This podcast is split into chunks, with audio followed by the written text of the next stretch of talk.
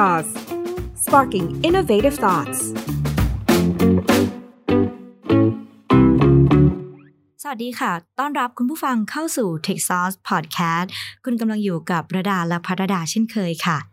จะขายของอย่างไรบน Lazada และ s h อ p e e ให้ชนะคนจีน หนึ่งในปัญหาที่ใครหลายๆ คนก็คงจะตั้งคำถามกันอยู่ไม่น้อยนะคะสำหรับใครที่กำลังทำธุรกิจออนไลน์ เราทราบกันดีค่ะว่าธุรกิจอีคอมเมิร์ซนะคะเป็นอะไรที่เติบโตกันเป็นอย่างมากเลย แต่ว่าหนึ่งในอุปสรรคคือคนไทยผู้ประกอบการไทยนะคะ ก็ต้องมีการแข่งขันกับผู้ประกอบการที่เป็นต่างชาติ โดยเฉพาะชาวจีนนะคะ และปัญหาที่สำคัญที่สุดของผู้ประกอบการคือเรื่องของการสู้กันในเรื่องของราคา ซึ่งแน่นอนว่าคนจีนผู้ประกอบการจีนนะคะ ที่ขายของในไทยเนี่ยในแพลตฟอร์มพวก Lazada Shopee เนี่ยก็จะทำให้มีต้นทุนที่ถูกกว่าผู้ประกอบการคนไทย นะคะ ซึ่งพอตรงนี้มันเป็นปัญหาเนี่ยก็เลยกลายเป็นว่าคนไทยเนี่ยสู้ในเรื่องของราคาไม่ได้นั่นเอง ในวันนี้ค่ะ เราก็เลยจะพาไปพูดคุยนะคะ กับคุณนัทพลบุญพิน แห่ง N Square E-commerce ค่ะ ซึ่งเป็นสตาร์ทอัพไทยที่คอยแก้ pain point แล้วก็ช่วยเหลือสำหรับผู้ประกอบการไทยที่ต้องการเข้าสู่ตลาดออนไลน์นะคะ เราจะไปพูดคุยกันในประเด็นที่ว่า การแข่งขันบนโลกอีคอมเมิร์ซที่เกิดขึ้นแล้วเนี่ยเขาจะสามารถช่วย SME ไทยให้เดินหน้าในการสู้เกมนี้ยังไง แล้วก็จะมีแนวคิดมีวิธีการอย่างไร ที่จะทำให้ผู้ประกอบการไทยเนี่ยสู้คนจีนบนแพลตฟอร์ม Lazada และ Shopee ได้นะคะ วันนี้เราจะมาแชร์ insight ตรงนี้กับคุณนัทพลกันค่ะ เราไปฟังบทสนทนานี้กันเลยค่ะ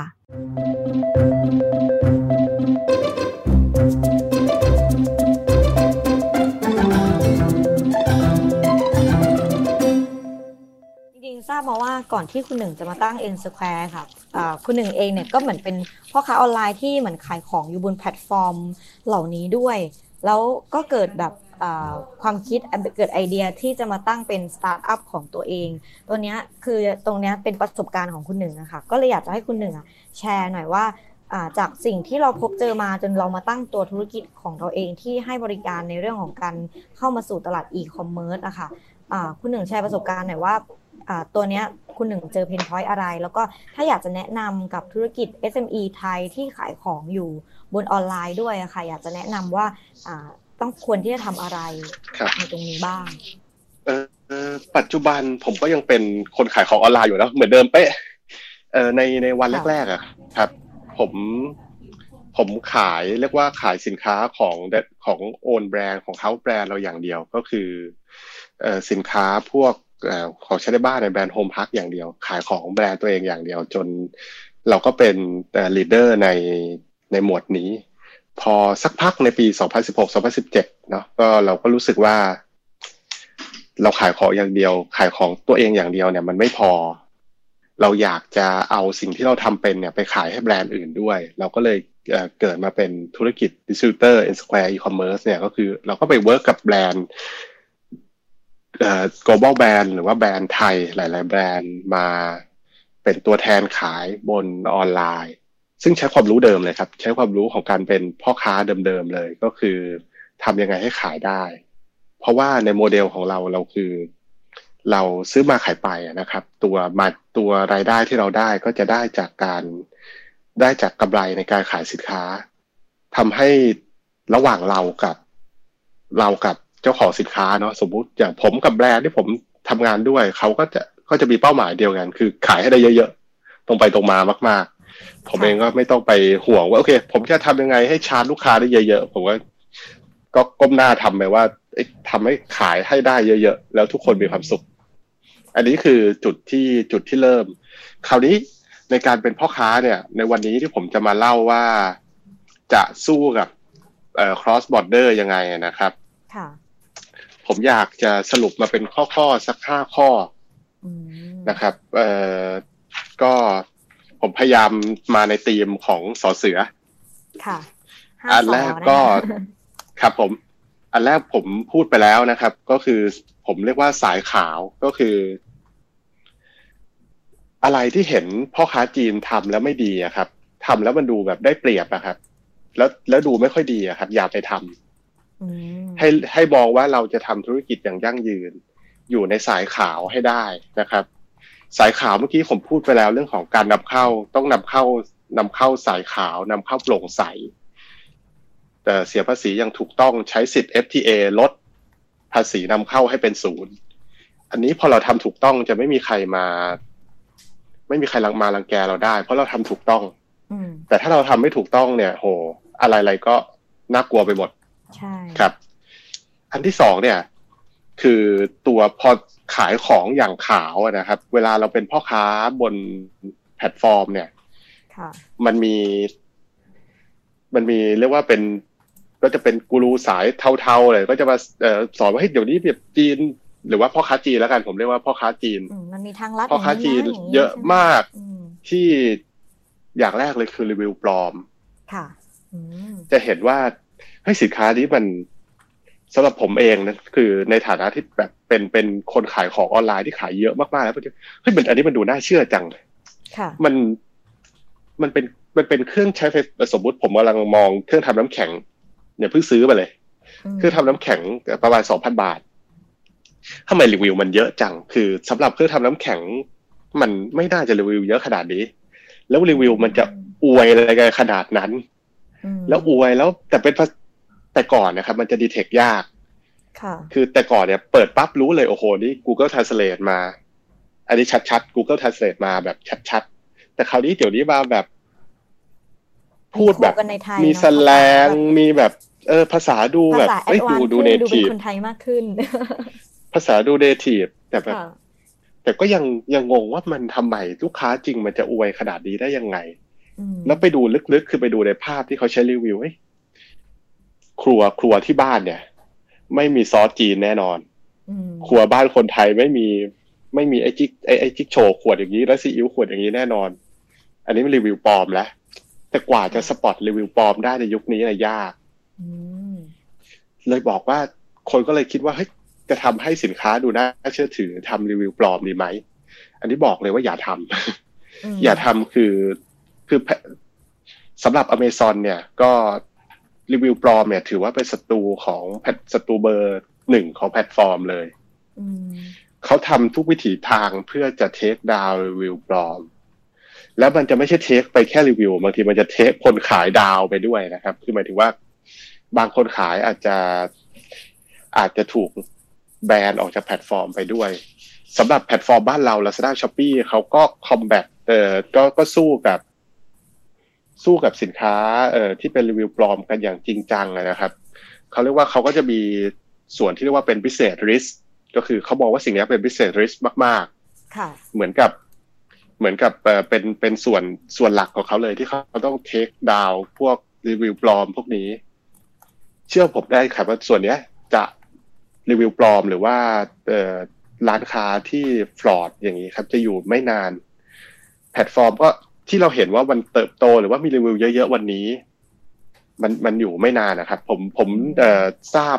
เอ่อก็พอสมควรว่าจริงมันก็ถูกเทคดาวในอัตราที่ที่เร็วมากค่ะมันอาจจะเหลือบางอันโผล่มาให้เราเห็นบ้าง แต่ก็อย่าไปทำตามครับทำตามแล้วธุรกิจไม่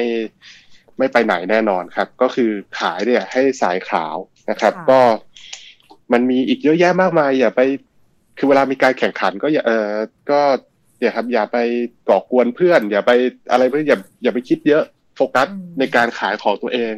นะครับ ไปพอไปโฟกัสคู่แข่งเยอะๆเนี่ยก็หลายคนเขาบอกว่า บางทีมันคือการโฟกัส on winning ค่ะนะครับ คือคือคืออยากแบบมงแค่ว่าต้องการขึ้นเออเป็นอันดับหนึ่งต้องแซงหน้าใช่คู่แข่งอย่างเดียว ใช่ครับ เราเราโฟกัสแค่เราแบบ ขายให้ดี มันไม่ต้องไปทำให้คนอื่นไม่ดี อันนี้ผมว่าสายขาวเนี่ย อันนี้สำคัญ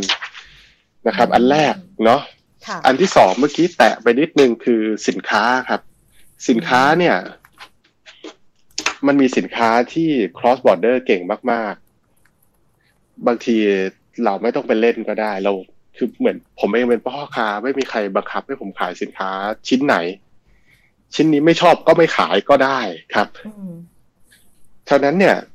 สินค้าบางตัวที่ cross border เก่งมากๆ เราก็ไม่ต้องเล่น เช่น เช่นนะครับ ซึ่งแล้วผมก็ไม่เห็นพอยต์ว่าเราจะเล่นไปเพื่ออะไร เอ่อกางเกงในไร้ขอบครับค่ะขายก็อยู่ที่เก้าบาทสิบบาทสิบเอ็ดบาทอืมเอ่อแต่ก็แต่ก็ขายกันเป็นหมื่นเป็นแสนชิ้นต่อร้านต่อเดือนนะครับ แต่ก็ก็เก้าบาท เอ่อหรือว่า นึกถึงยางรัดผม ยางรัดผมเนี่ยอยู่ที่บาทหนึ่งตรงนั้นไม่ต้องไปเล่นก็ได้ ไม่ไม่ไม่เป็นไรนะครับ ยางรัดผมที่ที่บาทหนึ่งหรือว่าเอ่อสติกเกอร์ติดผนังอยู่ที่สี่บาทประมาณนี้ครับ เราก็เราไม่ต้องไปเล่นตรงนั้น เราเรามี room เยอะแยะอันนั้นคือสินค้าที่ผมบอกว่าโอเค ไม่ต้องไปเล่น ไม่ต้องไปเล่นคือ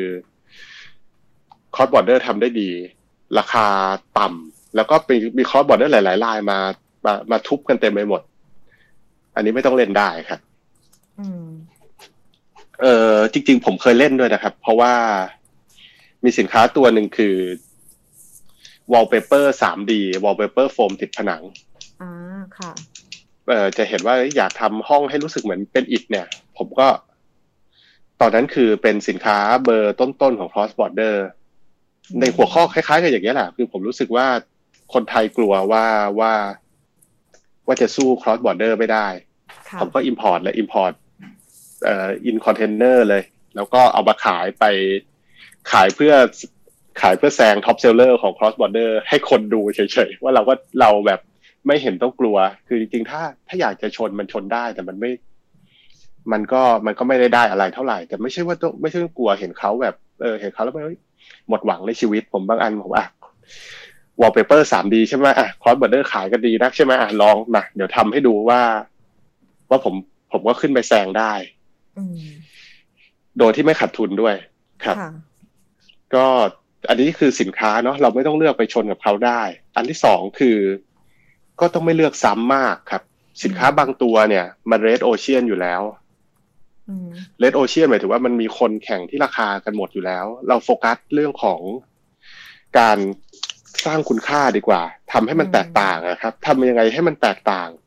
สินค้าปีนี้ไอ้สินค้าอันนี้คนอื่นรับประกันหนึ่งปีเรารับประกันสองปีได้ไหมสินค้าคนนี้ไอ้คนอื่นขาย เอ่อขายโลชั่นขวดเดียว เราขายโลชั่นพร้อมกับเอ่อ tester อีกห้าซองได้ไหมคนไม่ได้ซื้อด้วยราคาที่ถูกที่สุดอย่างเดียวครับ คนซื้อด้วยด้วยคุณค่า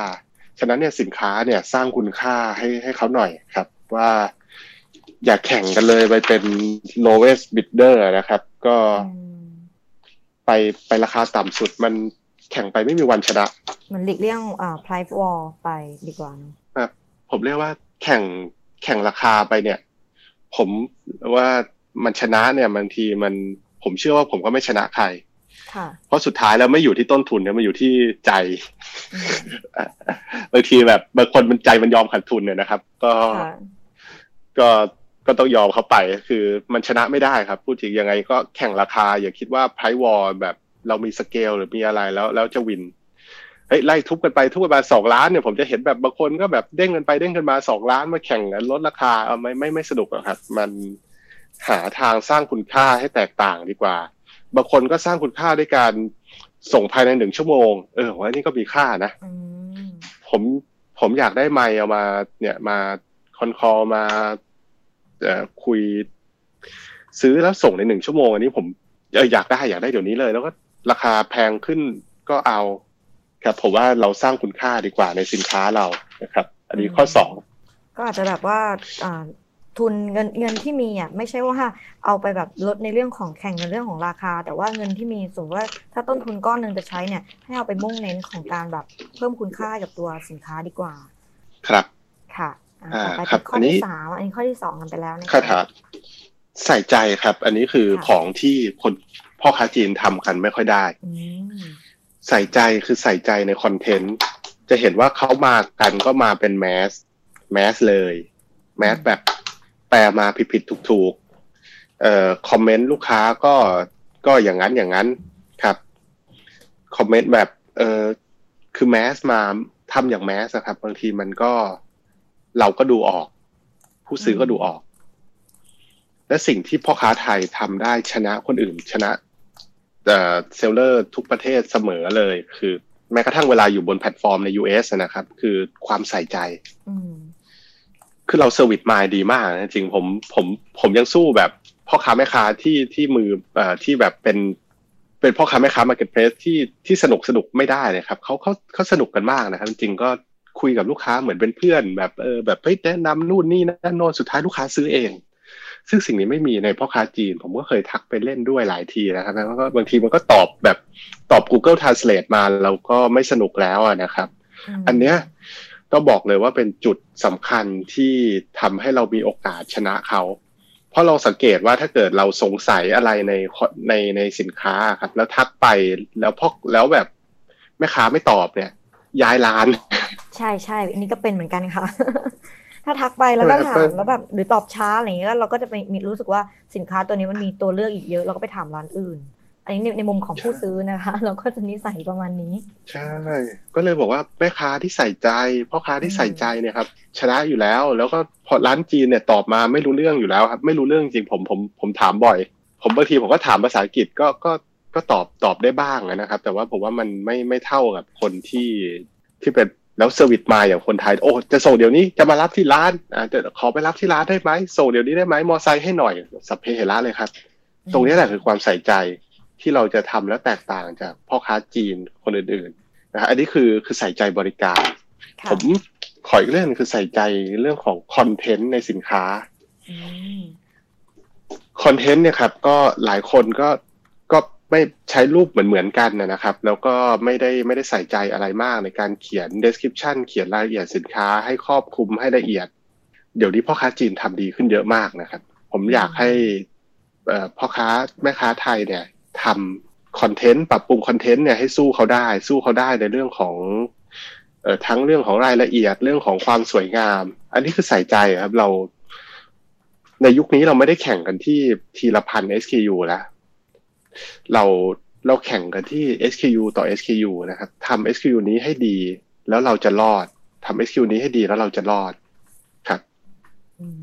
ก็คือทำทีละตัวค่อยๆทำไม่ใช่ทำทีละเอ่อทีละโหลทีละโหลครับ อันนี้ก็คือการใส่ใจในบริการแล้วก็ใส่ใจในคอนเทนต์ครับผมออืมค่ะอ่าอันนี้ข้อที่สามแล้วนะคะ ใส่ใจอ่า โอเค อันที่อันต่อมานะคือเรื่องของผมเรียกว่าเรียกรวมว่าสดสดเนี่ยหมายถึงอะไรคือ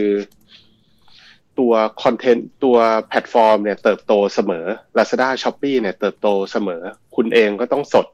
ใหม่อยู่เสมอด้วย เขามีเครื่องมือใหม่อะไรออกมาให้ใช้ อย่าขี้เกียจใช้ครับ อย่าไว้ย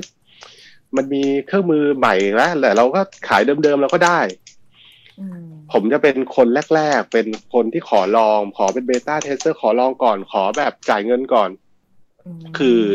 ถ้ามีเครื่องไม้เครื่องมืออะไรที่อยู่ในแพลตฟอร์ม ให้ใช้อย่าง เช่นตอนนี้ก็จะมีเรื่องของการโฆษเราคุ้นเคยกับการโฆษณาบน Facebook แล้ว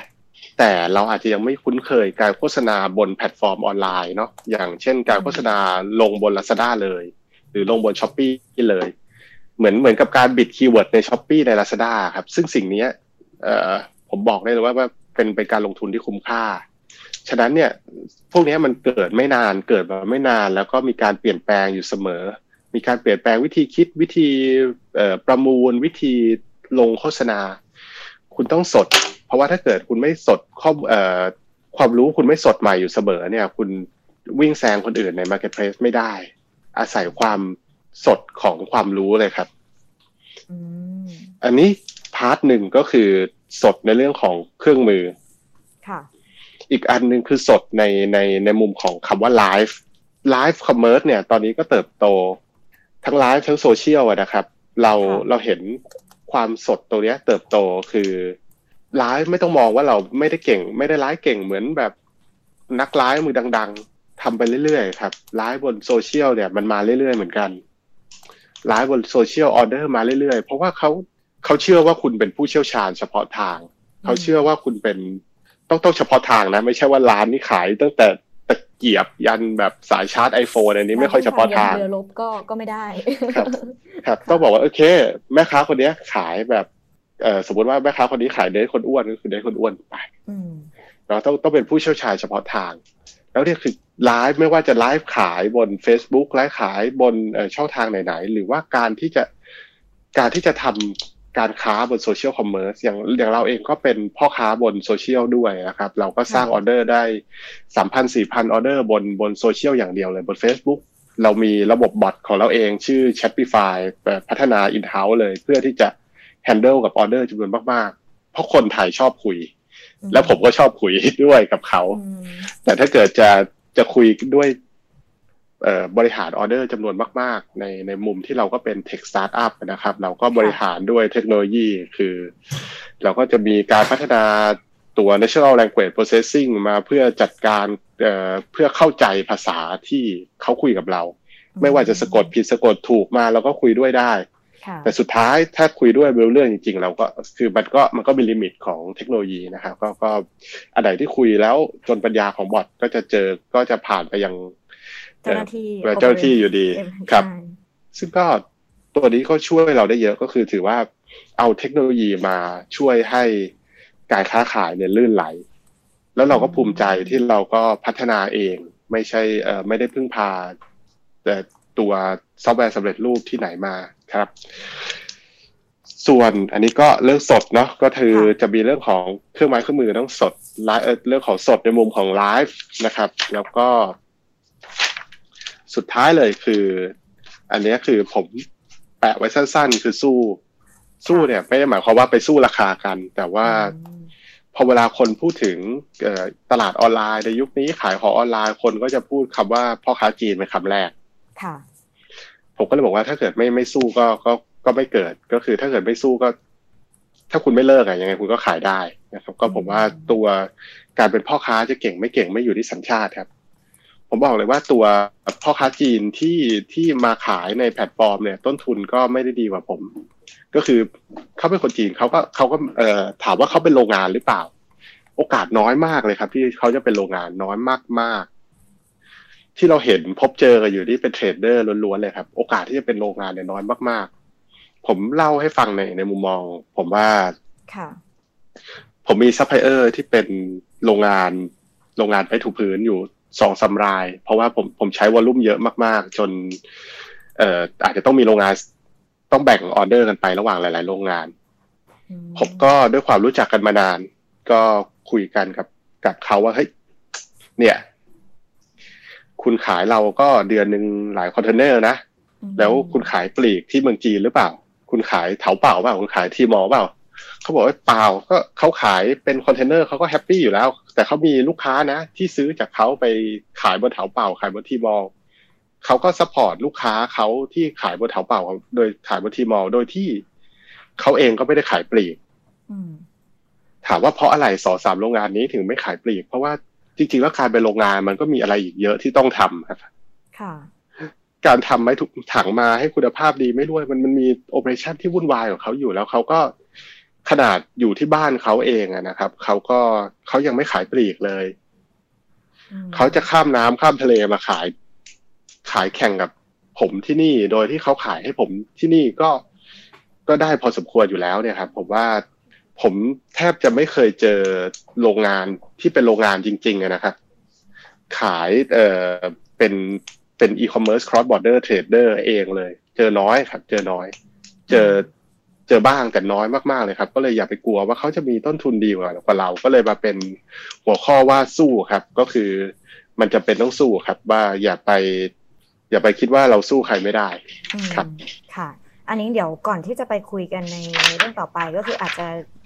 มีเมื่อกี้คุณคุณหนึ่งแตะในเรื่องของ social commerce มานิดนึงว่ามันเป็นอีกหนึ่งช่องทางที่มันกำลังมาแรงมากๆ แต่ว่าเดี๋ยวเราก่อนที่จะไปขยายความในในส่วนนั้นเนี่ยค่ะเดี๋ยวดาดาขอ recap ในสิ่งที่คุณหนึ่งพูดมาตั้งแต่ตอนที่เรื่องของ 5สอนะคะว่า SME ไทยเนี่ยคือจริงๆจากการแชร์ประสบการณ์ของคุณหนึ่งที่ทำเกี่ยวกับเรื่องของการค้าขายออนไลน์มาเนี่ยจะทำให้ เหมือนกับสู้เกมนี้ยังไงได้บ้างนะคะสำหรับ 5สอที่คุณหนึ่งแชร์มานะคะ อย่างแรกคือเรื่องของสายขาวว่าอะไรที่เขาทำเห็นเขาทำแล้วได้เปรียบโดยการที่แบบใช้วิธีเทาๆ แล้วก็อย่าไปทำ เพราะจริงๆ เราต้องทำธุรกิจให้ยั่งยืนนะคะ แล้วก็หัดใช้สิทธิ์ FTA ทำให้มันถูกต้อง และอีกอย่างเนี่ยคือความน่าเชื่อถือของธุรกิจคืออย่าสร้างรีวิวปลอม นะคะรีวิวปลอมเนี่ยก็ถือว่าเป็นความเสี่ยงของธุรกิจ อย่างที่2ค่ะสอที่2 คือเรื่องของสินค้านะคะ คือสินค้ามันจะมีสินค้าที่ cross border เก่งมากๆ ถ้าเกิดว่าถ้าสิ่งนั้นทำได้ดีราคาต่ำเนี่ยเราก็ไม่ต้องไปเล่นตรงนั้น เราสามารถเลือกสินค้าที่จะไม่ชน แล้วก็เลือกสินค้าที่ไม่ซ้ำได้นะคะ แล้วก็โฟกัสการสร้างคุณค่าทำยังไงให้สินค้าของเราเนี่ย แตกต่าง เพราะว่าจริง ๆ คนเนี่ยไม่ได้ซื้อสินค้าด้วยราคาที่ถูกที่สุดเพียงอย่างเดียว แต่ว่าก็จะเน้นคุณค่าดีกว่านะคะสอที่ 3 ค่ะ คือเรื่องของความใส่ใจ เป็นเพนพอยต์สิ่งหนึ่งที่คุณหนึ่งแชร์มานะคะว่าพ่อค้าจีนเนี่ยอาจจะทำไม่ค่อยได้นะคะ เพราะว่าส่วนใหญ่เนี่ยจีนเนี่ยมาเป็นแมสอย่างเดียวเลย ก็ทำอย่างแมสนะคะ ซึ่งจริงๆเราก็ดูออกเนาะว่าจริงๆว่ามันมันเป็นแบบ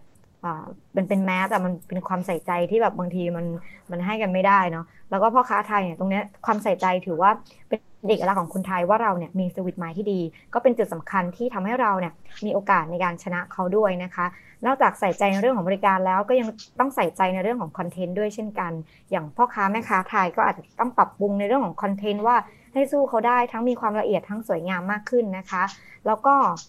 อย่างที่4สอที่ 4 คือเรื่องของความสดค่ะ สดในที่นี้คืออย่างที่เราทราบว่าแพลตฟอร์มเนี่ยมันจะมีการพัฒนา feature ใหม่ๆ มาเสมอ เราเองก็ต้องสดใหม่ในการที่ฝึกใช้ tool นะคะ ใช้เครื่องมืออะไรก็มีเทคโนโลยีอะไรใหม่ๆ ก็วิ่งเข้าหาเพื่อพัฒนานะคะ แล้วก็สดในเรื่องของตัวไลฟ์แล้วก็ social commerce นะคะ ก็เอาตัวเทคโนโลยีต่างๆเนี่ยก็มาช่วยให้เกิดความลื่นไหลสอสุดท้ายค่ะคือสู้ ก็เวลาพูดถึงพ่อค้าออนไลน์นี่คุณหนึ่งบอกว่า พอเรานึกถึงจีนแล้วคนก็โอ้จีนมาจีนมา คราวนี้ค่ะ ต้องสู้ค่ะ ไม่เลิกยังไงก็ขายได้นะคะเป็นกำลังใจกับคุณหนึ่งนะคะ ที่สรุปมาเป็น 5สอที่จะทำให้ตัว SME ไทยเนี่ยก็สามารถที่จะ สู้เกมการแข่งขันนี้ได้พอคราวนี้ค่ะเมื่อสักครู่นี้เราก็พูดกันถึงเรื่องของ social commerce กันนิดนึง เพราะตอนนี้มองว่า social commerce นะคะคุณหนึ่งเป็นสิ่งที่มาแรงมาก ๆเลย แล้วก็เติบโตดีในในโซนเอเชียด้วยนะคะ ไม่ว่าจะเป็นจีนเองหรือว่าไทยเองที่มีการขายของผ่านไลฟ์นะคะ ตรงนี้คุณหนึ่งพอมี insight เรื่องของตัวเลขของการเติบโตแนวโน้มอะไรประมาณนี้ไหมคะครับเอ่อตอนนี้ตัวตัวเลขเพราะว่ามันอยู่นอกเอ่อ เรียกว่ามันอยู่กระจัดกระจาย คนเลยเอ่อมีหลายตัวเลขบางคนเชื่อว่า อันนี้ตัวเลขจากจาก Facebook เชื่อว่า 40%ของ transaction บน e-commerce เกิดบนบนโซเชียลนะครับ directly on social เช่นบนเฟซบุ๊กบน Line บนจริงๆก็สองที่นะครับ ก็ แล้วถ้าจำกัดความคำว่าโซเชียลในในในในไทยนะครับ social commerce ในไทยกับในจีนเนี่ยต่างกันนิดต่างกันพอสมควรเหมือนกัน social commerce ในจีนเขาจะพูดถึงเอ่อพวก group buy เนาะเป็นตัวตัวหรือว่าการที่เป็นแบบ MLM หน่อย อันนี้อันนี้จะเป็นจะเป็นทางทางจีนก็คือใช้การการแชร์ แล้วก็อีกการหนึ่งก็คือคือไลฟ์ก็จะเป็นเป็นสองสองเรื่อง แต่ในไทยเนี่ยโซเชียลในไทยจะเป็นเรื่องของเอ่อก็เรื่องของไลฟ์กับเรื่องของ conversational ก็คือคือการการค้าขายกันในแชท การค้าขายกันในแชทเนี่ยเราเป็นผู้นำโลกมานานแล้วนะครับ เรามีเราเป็นผู้นำโลกคือเทรนการขายของออนไลน์ด้วยแชทเนี่ยเป็นเอกลักษณ์ของพ่อค้าแม่ค้าไทยมามาก่อน แล้วก็เรียกว่าเป็นเป็นเป็นเมืองหลวงของ chat commerce เลยเฟซบุ๊กก็สนใจมากกับกับสิ่งนี้ ใช่ครับสำหรับ chat commerce เนี่ยไทยเป็นเมืองหลวง Facebook ก็สนใจมากจริงในการในการเอ่อเอ่อทำสิ่งนี้ให้ ไม่มันเป็นวิธีใช้เช็ดเฟซบุ๊กในวิธีใหม่ๆ ก็คือขายของ directly on Facebook เลย จะเห็นว่าตอนนี้เครื่องไม้เครื่องมือที่ Facebook พัฒนามาให้ให้เราขายของบน Facebook ได้ง่ายขึ้นเนี่ย มีออกมาเยอะ อย่างเช่นเอ่ออันที่ผมชอบมาก ๆ อันหนึ่งก็คือบริการของ Facebook ที่ชื่อ Payd นะครับ ร่วมกับกสิกร Global Payment เอ่อคือเวลาจะ จะขอให้ลูกค้าโอนเงินในในใน Facebook นะครับ มันค่อนข้าง ค่อนข้างลื่นไหลเลยครับ คือพอกดบอกว่าโอนให้หน่อยห้าร้อยแล้วเวลาลูกค้ากดในกดใน Facebook Messenger เนี่ย มันจะเด้งแอปเอ่อ e-banking ที่เราใช้หรือว่าจะเครดิตการ์ดหรืออะไรก็ได้ มันมันซีมเลสมากเลยคือ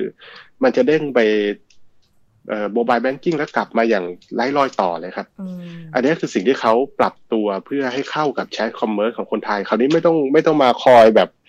verify slip กันนะสลิปปลอมหรือเปล่าต้องเอามาส่องปลอมหรือเปล่าใช่ไหมครับอันนี้คือ คือ transaction กลายว่า transaction เริ่มไปวิ่งบน ไปวิ่งบนโซเชียลมีเดียค่ะ transaction ไปคือแต่ก่อนมันคือการที่เอ่อโอนเงินก็คือโอนเงินโอนโอนไปธนาคารโดยตรง โดยที่โซเชียลไม่รู้ แต่ตอนเนี้ย คือเขาก็พัฒนาเครื่องไม้เครื่องมือมาเพื่อให้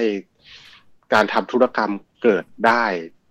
ในโซเชียลเลย ซึ่งเวลาที่การทำธุรกรรมเกิดได้ในโซเชียลเลยเนี่ยเขาก็เขาก็ติดตามได้ทั้ง flow ใช่ไหมครับตั้งแต่ตั้งแต่แบบลงโฆษณากับเขาจนถึงลูกค้าตัดสินใจซื้อหรือ convert หรือเปล่าเนี่ยเขารู้ได้เลยแล้ว convert เป็นมูลค่ากี่บาทก็รู้ได้อีก แต่ถ้าเกิดเป็นเป็นการใช้สลิปเนี่ยเขาก็จะไม่รู้ว่าปลายทางคือเฮ้ตกลงคุยเรื่องอะไรกันนะ คุยเรื่องแบบตกลงแล้วมันซื้อขายกันหรือเปล่าหรือกี่บาท แต่การที่ใช้ payment เอ่อ payment ผ่านโซเชียลมีเดียบริษัทโซเชียลมีเดียก็จะจะรู้ต้นจนจบเลย พอรู้ต้นจนจบเนี่ยก็ผมว่าก็จะอาจจะมีหลาย ๆ tool ออกมาอีก แต่นี่คือบริการใหม่ ๆ อันหนึ่งที่ที่ Facebook มีส่วนในค่ายไลน์อีกค่ายหนึ่งไลน์ My Shop ก็ดีมาก ค่ะ LINE MyShop เนี่ยประสบการณ์ลูกค้าเนี่ยผมว่าผมว่าใช้ง่าย แล้วก็ประสบการณ์เอ่อมันอาจจะเป็นแพลตฟอร์มที่ยังไม่ยังใหม่อยู่นะครับ แต่ว่าประสบการณ์ลูกค้าเนี่ยผมผมตอบได้ว่าโอเคเลย แล้วก็ในฝั่งพ่อค้าก็อาจจะต้องเรียนรู้หน่อย ก็อาจจะต้องมีเรื่อง integration เรื่องอะไรหน่อย แต่ก็ผมว่าตอนนี้ก็คือมันจะทำให้ standardize เรื่องของการ การคุยและการ chat commerce เนี่ยจะจะเป็น standard มากขึ้นก็คือ แทนที่จะเป็นส่งสลิปกันว่อนๆเนี่ย ก็จะกลายเป็นเรื่องแค่กดในแพลตฟอร์มใดแพลตฟอร์มหนึ่ง แล้วก็จบการจ่ายเงินได้เลย เพราะว่าแพลตฟอร์มทุกแห่งแหละ อยากให้เงินไหลผ่านเขา เขาจะได้อย่างน้อยเขารู้ อย่างมากเขาก็อาจจะเก็บค่าบริการได้อีกครับ อืมอืมค่ะ อันนี้ก็เป็นเรื่องของ social commerce นะคะ มันอาจจะตอนนี้อาจจะเป็นการแบบยังแยกแพลตฟอร์มกันอยู่ แต่ว่าจากการพัฒนาฟีเจอร์ต่างๆ ก็มันทำให้แบบบางทีมันก็ขายของแบบไร้รอยต่อกันกันง่ายขึ้นเนาะ มันก็จะสะดวกทั้งทางของผู้ซื้อเองแล้วก็ผู้ขายเองด้วยนะคะอ่าเดี๋ยวอีกสักคำถามหนึ่งที่ระดาจะแบบคุยกับคุณหนึ่ง แล้วก็เดี๋ยวจะเปิดให้กับ ทางบ้านนะคะ สามารถยกมือขึ้นมาถามหรือขึ้นมาแชร์กันได้นะคะ ตอนนี้เรายังพอมีเวลากันอยู่นะคะะย้อนกลับมาด้วยตัวตัว N Square นะคะอย่าง N Square เองเนี่ยก็ถือว่าเป็นสตาร์ทอัพสัญชาติไทยเลย แล้วก็มีอัตราการเติบโตอะไรอย่างเงี้ยดีมากๆ คือ N Square มองว่าจะสามารถถ้าเกิดว่าตัวเราเองเนี่ยจะสามารถช่วยขับเคลื่อน SME ไทยเนี่ยเราจะช่วยอะไรได้บ้างคะเอ่ออาชีพอาชีพของ N Square เลยคือเป็น เป็น distributor นะครับ เราก็ทำงานกับแบรนด์ไทยด้วยเหมือนกัน ก็คือเราเราเป็นเราเป็น distributor เนี่ยเราไม่ใช่เอ่อไม่ใช่แค่ในแพลตฟอร์ม Lazada Shopee เนาะเราก็ทำบน Amazon ด้วย amazon.com นะครับ ก็เราทำงานกับแบรนด์ไทยหลายแบรนด์ เช่นเอ่อก็คนที่เราทำงานด้วยกันมานานมากก็อย่าง Super Lock นะครับนึกถึงกล่องใส่อาหารที่เราคุ้นเคย เครื่องครับผมเครื่องครัว Seagull นะครับ ก็ เครื่องครัวสเตนเลสก็ต้อง Seagull นี่ก็ร่วมงานกันมานาน แล้วก็สร้างยอดขายกันได้จริงจังกับแบรนด์เหล่านี้ครับแล้วก็ผมเชื่อว่ากับแบรนด์อื่น ๆ เราก็ในในในแบรนด์ที่เป็นแบรนด์คนไทย เราก็สามารถช่วยเขาสร้างยอดขายได้ใน Lazada Shopee แล้วก็ในโซเชียลแล้วก็รวมถึงมีโอกาสในการพาเข้าไป ขายใน amazon.com ด้วยนะครับ นี่ก็เป็นเป็นอันหนึ่งที่เราทำส่วนอีกอันหนึ่งที่ที่ทางทางเราก็ทำเรื่อยๆ อยู่คือเรา เราก็จอยในเซสชันอย่างเงี้ยครับ เราพยายามว่า อยากให้พ่อค้าไทยเก่งขึ้น โดยที่ถ้ามันมีอะไรที่เราให้คำปรึกษาได้ โดยโดยที่เป็นเป็นเป็นถือว่าเป็นบริการสังคมเลยครับ เราเรายินดีมีคำถามมีอะไรปรึกษากันในฐานะเป็นเป็นเพื่อนร่วมวงการนะครับ เรายินดีมาก ๆ ที่จะที่จะช่วยให้ทุกท่านประสบความสำเร็จกันนะครับ ก็ เพราะว่าเราอยู่เมืองไทยกันเนาะเราก็มีกันแค่นี้ถ้าผมพอจะทำอะไรได้บ้างนะครับ ก็ยินดีก็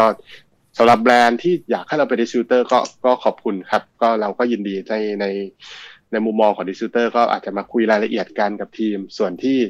หรือว่าถ้าเกิดอยากจะปรึกษาทั่วไปก็ก็ผมก็ยินดีในในในมุมนั้น หรือว่าถ้าเกิดจะจะชวนมาให้มาเป็น speaker ไป join หรือว่าไปจอยคอร์สอะไรก็ยินดีครับ นี่ก็เพราะว่าเราก็อยากเป็นเป็น corporate citizen ที่ดีของของอีคอมเมิร์ซไทยนะครับค่ะก็ถือว่ามีส่วนช่วยกันได้มากเลยทีเดียวนะคะ ถ้าสมมติว่าในแง่ของคนที่อยากจะเริ่มต้นขายของออนไลน์อะค่ะอย่างที่คุณหนึ่งบอกว่าอาอาจจะแบบต้องเลือกเลือกสินค้า นิดนึงว่าเอาอะไรก็ได้ที่อาจจะไม่ได้ชนหรือว่าซ้ำในตลาดมากหรือว่าไม่ได้แบบเป็น red ocean ขนาดนั้นคุณหนึ่งพอมี insight ไหมคะว่า ประเภทไหนที่มันจะน่าสนใจหรือว่าควรจะเหมาะที่จะกระโดดเข้าไปเล่นนะณตอนนี้ค่ะเผื่อว่าเป็นไอเดียให้หลาย ๆ คนที่แบบอยากจะขายของออนไลน์ลองไปศึกษากันดูเอ่อทุกอย่างขายได้ครับเอ่อถ้าแล้วสำคัญที่สุดคือเราต้องเป็นผู้เชี่ยวชาญในหมวดนั้น ถ้าถามผมเอ่อผมเองผมก็เชี่ยวชาญในหมวดที่ที่ผมอยู่นะหมวดบ้าน แต่คนอื่นอาจจะเชี่ยวชาญในหมวดอื่น ก็ขอให้เป็นของที่ตัวเองมีความรู้และตอบลูกค้าได้ อันนี้อันนี้สำคัญ เอ่อถ้าถามว่าแล้วเราชอบอะไร ผมชอบอะไรโดยโดยทั่วไปนะครับ คือ ผมชอบของที่เรียกว่าเป็น evergreen คือเขียวตลอดปี ไม่ได้มีผัดใบก็คือของที่ไม่ใช่ซีซันไม่ใช่เป็นฤดูกาลมากนัก สมมุติผมมีของที่มีเป็นฤดูกาลอยู่ในอยู่ในร้านเหมือนกันอยู่ใน port เหมือนกันคือ อย่างเช่นเต็นท์ camping นะครับเต็นท์ camping เนี่ยกับถุงนอนเนี่ยเจอกันหน้าหนาวเลยครับ ที่ถ้าเกิดขายหน้าหนาวไม่หมดนี่ก็ยาว ก็ผมจะชอบของที่ไม่มีฤดูกาลแล้วก็เปลี่ยนแปลงไม่เร็วนักอย่างเช่นไม้ถูพื้นนะครับไม้ถูพื้นก็เป็นไม้ถูพื้นโซฟาก็เป็นโซฟาไปเก้าอี้สำนักงานเป็นเก้าอี้สำนักงานไปไปเรื่อยๆนะครับ ไม่ไม่ใช่ว่าอย่าง surf skate เนี่ยมันอาจจะเกิดวันนี้ และผมไม่รู้ว่ามันจะอยู่นานเท่าไหร่มันจะเสื่อมความนิยมเนาะก็อันนี้คือคือเรื่องของความเป็นแฟชั่น แต่บางคนถนัดสินค้าแฟชั่นนั่นคือความถนัดเลยนะครับไม่ไม่ไม่มีข้อดีข้อเสียเลย อันนี้ผมเล่าขอที่ผมถนัดว่า ผมถนัดของหน้าตาอย่างนี้ แต่คนอื่นจะถนัดหน้าตาไง คนที่ทำแฟชั่นเก่งก็ทำแฟชั่นเก่งเลยนะครับ คนที่ทำ health and beauty เก่งก็คือเขาเก่งเลย ผมก็พยายามอยากเรียนรู้อยู่เหมือนกันครับ อืมก็อาจจะขึ้นอยู่กับความถนัดของแต่ละคนแล้วก็หาช่องทาง ในตลาดของตัวเองนะคะก็อย่าอย่าไปอะไรแฟชั่นมาก ถ้าเกิดหลายคนเห็น surf skate กำลังนิยม ก็ยังไม่รู้ว่าพรุ่งนี้มะรืนนี้ก็จะยังนิยมกันอยู่อีกหรือเปล่านะคะก็อาจจะต้องดูดีๆกันนิดนึงนะคะ ถ้าเกิดว่าใครที่สนใจความรู้ในแนวนี้นะคะ ก็สามารถกดติดตามคุณหนึ่งไว้ได้นะคะเพราะว่าคุณหนึ่งเนี่ยก็จะเป็นผู้เชี่ยวชาญก็คือทำทั้งสตาร์ทอัพเองด้วยนะคะ แล้วก็เป็น expert ในด้านของการขายของบนออนไลน์ด้วย คุณหนึ่งก็จะมีคำแนะนำดีๆ ให้กับคุณผู้ฟังกันนะคะ ซึ่งในวันนี้นะคะ ถ้าเกิดว่าใครที่ชอบ session อะไรประมาณนี้นะคะ สามารถที่จะกดติดตามทาง t e c h s o u r c e ของเราได้นะคะ แล้วก็รวมถึงเข้ากลุ่ม t e c h s o u r c e Knowledge Sharing นะคะ ก็มาแชร์เรื่องราวต่างๆ หรือว่ามาให้ feedback มาเหมือนกับว่าเสนอข้อคิดเห็นอะไรกับเราก็ได้นะคะ ก็สามารถช่องทางของทาง Facebook นี่เองนะคะ วันนี้ค่ะสุดท้ายอยากจะให้คุณหนึ่งฝากอะไรทิ้งท้ายกันไว้นิดนึงก่อนที่จะปิด session ค่ะ ครับ ก็วันนี้ก็เข้าใจว่าค่อนข้างค่อนข้างได้ได้คุยกันไปครบทุกเรื่องนะครับก็ตอนนี้ก็ยังมาเรื่องเดิมก็ไม่ต้องกลัวว่าแพลตฟอร์มก็จะมีจีนคนจีนอยู่ หรือว่าพ่อค้าจีนไม่ไม่น่ากลัวเลยครับ ก็เรามาอยากขายอะไรขอให้เราเป็นผู้เชี่ยวชาญเฉพาะด้านของของเรื่องนั้นนะครับ แล้วก็ทำด้วยความเป็นผู้เชี่ยวชาญเฉพาะด้านนี่แหละจะทำให้เราชนะนะครับ เมื่อกี้ก็เรื่องของ ห้าสอนแล้วก็ก็เล่าไปแล้วสายขาวสินค้าใส่ใจสดแล้วก็สู้นะครับ ก็เล่าไป ก็วันนี้ก็คงจะมีเล่าประมาณแค่นี้ถ้า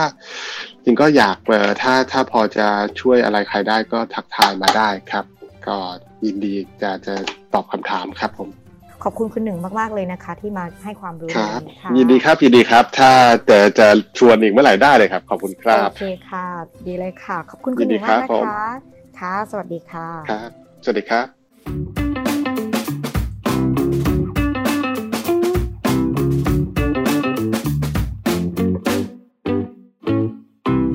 Tech Sauce